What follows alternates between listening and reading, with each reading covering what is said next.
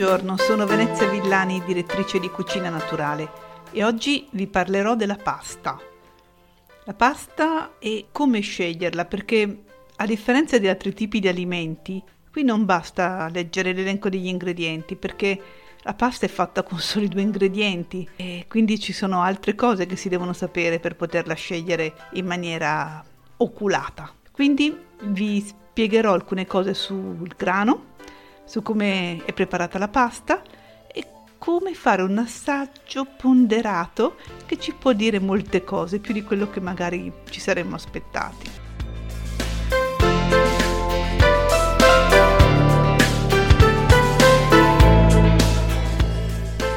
Partiamo dal grano, quindi il grano duro, perché voi sapete ci sono due tipi di grano, cioè ce ne sono tanti, però insomma quelli più famosi sono il grano duro e il grano tenero e già nel nome si vede la differenza. Il grano tenero è quello da cui si ottiene la farina, palpabile. Dal grano duro invece si ottiene la semola e sono dei granellini più o meno piccoli, però vitrei, nel senso che non sono farinosi come la farina. Infatti si usa anche la semola rimacinata, ma quella è un'altra storia, restiamo sulla semola.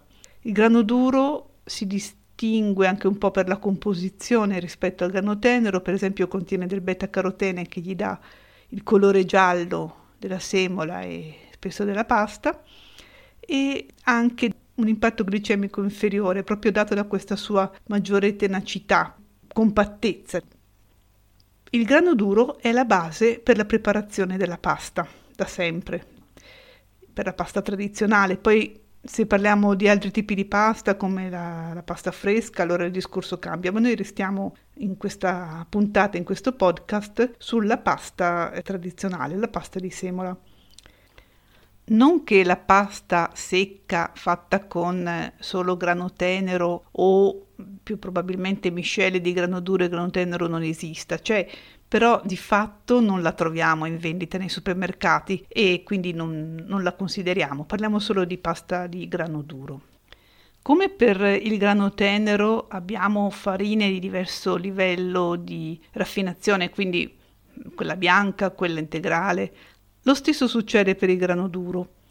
E, e quindi anche la pasta può essere fatta con la semola, il semolato o la semola integrale. Il semolato è eh, uno stadio intermedio di raffinazione tra la semola che è più raffinata e la semola integrale. Chiaramente anche la pasta ottenuta con questi tipi di semola avrà una composizione diversa, quindi un maggior numero di fibre nella pasta integrale, oltre che di vitamine, minerali e proteine.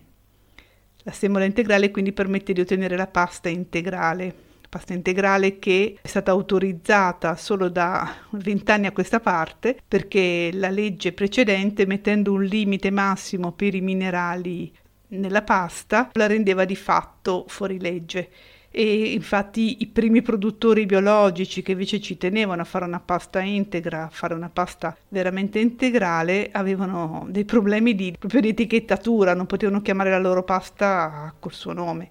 Però questa è storia vecchia, storia antica per fortuna e la pasta oggi si può fare sia raffinata che integrale che semi, quindi semola, semola integrale o semolato.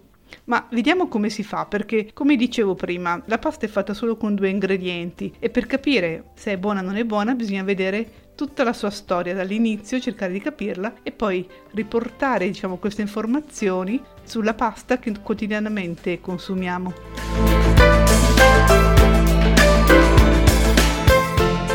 Partiamo quindi dal grano duro. Il grano duro che viene macinato, che può essere macinato convenzionalmente a cilindri oppure a pietra e poi impastato col 30% di acqua. L'acqua quindi è un ingrediente importante della pasta, tanto che alcuni pastifici storici sono sorti proprio in collina, vicino a sorgenti, proprio per avere a disposizione dell'acqua pura, dell'acqua adeguata, insomma, a questa preparazione. Chiaramente le grandi industrie avranno eh, i loro trattamenti per l'acqua in modo da renderla perfetta per la produzione con l'impastamento della, della, semola con l'acqua cominciano a idratarsi i granuli di amido perché il chicco di grano è composto principalmente da amido, no? Quindi questi chicchi di amido si idratano e in parte comincia a formarsi anche la, la maglia del glutine, cioè quella rete tridimensionale composta dalle proteine del chicco che poi bloccano eh, i granuli di amido idratato e fanno sì che la pasta non si sfaldi poi nella cottura. Dicevamo solo questi due ingredienti, chiaro che ci sono paste fatte con mille ingredienti, ma si tratta di paste speciali e non della pasta base di cui stiamo parlando oggi. Questo impasto viene appunto lavorato e poi spinto attraverso delle trafile. Le trafile sono dei dischi forati e questi dischi possono essere di Teflon, che è una plastica dura, oppure di bronzo. Attraverso quest- questi dischi forati l'impasto passa e si crea la forma, lo spaghetto piuttosto che insomma tut- tutte le forme si creano in questo modo. Subito al di là ci sarà una macchina che taglia nella misura giusta i pezzi di pasta. Dicevo teflon e bronzo. Il teflon porta alla creazione di una pasta più liscia, il bronzo invece è una pasta con una superficie più rugosa, ruvida. È qualcosa che spesso viene citato perché è un, la trafilatura al bronzo è, è più pregiata e anche più costosa per i produttori. Il fatto che la superficie della pasta sia ruvida fa sì, eh, questo la pubblicità lo racconta spesso, che eh, sia più facile l'adesione del condimento e quindi la pasta rimane più saporita. Però c'è anche un altro elemento interessante, a mio parere, e cioè che questa maggiore superficie esposta, data proprio dal fatto che non è semplicemente liscia, permette un più semplice attacco da parte degli enzimi della digestione nel, nel nostro apparato digerente. Tutto questo per dire che risulta più velocemente digeribile o più facilmente digeribile, insomma è più facilmente attaccabile dagli enzimi della digestione. Una volta formata la pasta bisogna ritornare a un livello di umidità basso, che è quello di legge che è il 12,5%, che è un valore che permette una buona conservazione della pasta e quindi bisogna fare una, l'asciugatura, l'essiccazione. Questa viene fatta in più stadi perché si deve dare tempo all'acqua, all'umidità di passare dalla parte più interna della pasta verso la superficie e quindi c'è una serie di fasi con diversi rapporti tempo-temperatura, per dire con diverse durate a diversa temperatura.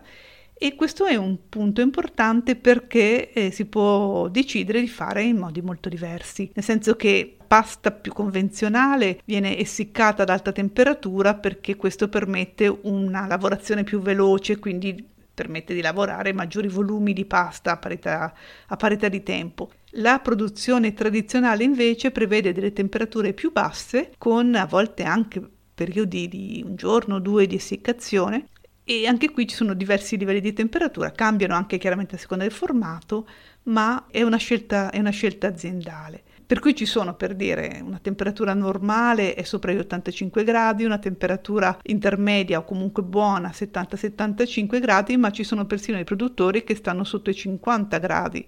Questo che importanza ha? È importante perché è l'unico punto in cui si arriva delle temperature così alte, perché a volte sono anche superiori ai 100 gradi, e quanto più si scalda insomma, questo impasto, tanto più si perdono componenti termolabili della, della pasta. Per esempio, una essiccazione a temperature molto molto alte porta alla distruzione, parziale sempre comunque, alla distruzione di una parte della lisina. La lisina che cos'è? La lisina è un aminoacido essenziale, cioè quelle componenti delle proteine che noi, come il nostro organismo, non siamo in grado di farci da soli e quindi dobbiamo prendere col cibo. E la lisina è già carente nei cereali, quindi con un trattamento a temperatura molto alta se ne perde ancora di più. Certo, se questa pasta poi la condiamo con ragù o che sia di carne o che sia di lenticchie, il problema della riduzione della lisina si ridimensiona. Però, ecco, può essere un'informazione utile per chi mangia molta pasta o per chi magari mangia poche proteine o per vegani, insomma, per chi vuole comunque un cibo più, più integro. Una volta asciutta la pasta viene poi confezionata e messa in commercio. La parte della produzione che cosa ci può insegnare? Che effettivamente l'essiccazione a bassa temperatura è una pratica artigianale spesso, comunque una pratica più protettiva dei valori nutritivi del grano. Però questo è importante se il grano è buono in partenza, perché chiaramente se, uno, se un grano non è, non è, di gran qualità all'inizio, tutta questa attenzione ha anche poco senso. E su questo diciamo noi non, non abbiamo molto, molto modo di, di, sondare o di verificare. E dipenderà anche un po' dal prezzo, sicuramente una pasta che costa molto poco non potrà essere fatta con un grano di qualità. E questo grano da dove, da dove arriva? Ecco, da alcuni anni è obbligatorio riportare sull'etichetta della pasta l'origine del grano. Infatti in etichetta troviamo quando è pasta italiana viene sempre messo bene in evidenza. Negli altri casi possiamo andare a cercare ed esserci scritto origine del grano, paesi UE o extra UE o anche UE ed extra UE quando deriva insomma da paesi diversi perché effettivamente il grano in Italia arriva anche dagli USA, dal Canada, dalla Francia, dalla Turchia, anche dall'Australia perché in effetti nel nostro paese si produce più pasta di quanto grano c'è. Quindi, siccome si produce anche molta pasta per l'estero, eh, finisce che appunto debba arrivare anche il grano dall'estero, anche se poi è chiaro che tutto si rimescola. Quindi, insomma, se uno ci tiene a usare pasta con grano italiano, lo cercherà l'indicazione in etichetta e la, e la troverà su tanti tipi di, di, pasta, su tante marche. Ma la pasta con grano italiano è per definizione più buona delle altre? Ecco, questo sinceramente io non lo, non lo penso perché il grano italiano può essere ottimo come può essere ottimo anche il grano di, di, di, altre, di, altre, provenienze, di altre origini. Diciamo che io personalmente preferisco italiano anche per una questione ambientale, sia per eh, ridurre i volumi di merci trasportati a livello globale e sia perché eh, ci tengo che insomma, la, l'agricoltura del mio paese sia sviluppata e sia, sia insomma, una, una realtà importante del paese. Quindi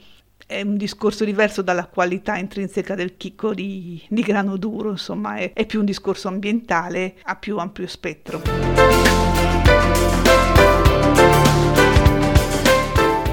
Se come abbiamo visto non è facile capire semplicemente dall'etichetta eh, se una pasta è di qualità o meno, insomma vi ho dato alcuni elementi, il prezzo, la temperatura di essiccazione, c'è però un sistema molto semplice che eh, si basa sui nostri sensi. E vi spiego. Una pasta che sia stata trattata bene, che sia stata prodotta da un grano non vecchio, insomma, una buona pasta, nel momento in cui si apre la confezione, emana un profumo, cioè se voi aprite il sacchetto e annusate, ficcate dentro il naso, se la pasta è buona si sentirà un profumo, un profumo gradevole, bricioli di pane, di, di, di, pane grattugiato, ricorda un po' il pane, ecco. Se questo buon profumo lo sentite, è sicuramente un buon segno. Di, di, qualità, anche se vi sembra una roba un po' strana, è, è un segno di qualità. Come allo stesso modo, se l'odore non è dei migliori, non è un gran segno di qualità.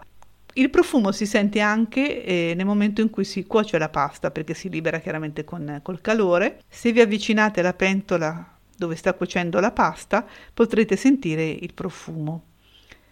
Sempre mentre la pasta cuoce, quando è verso la fine, quando ne prendete un pezzetto per assaggiarne la, la cottura, potete fare l'altro test, diciamo, cioè assaggiarla con attenzione, non sentendo solo cotta al dente o cruda, ma provare a percepirne il sapore, masticandola con attenzione, sentendo, insomma, facendoci attenzione perché la pasta non è un substrato inerte sopra cui mettere una tonnellata di sugo.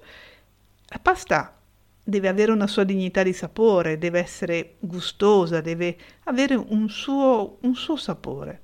E, e, le paste migliori ce l'hanno.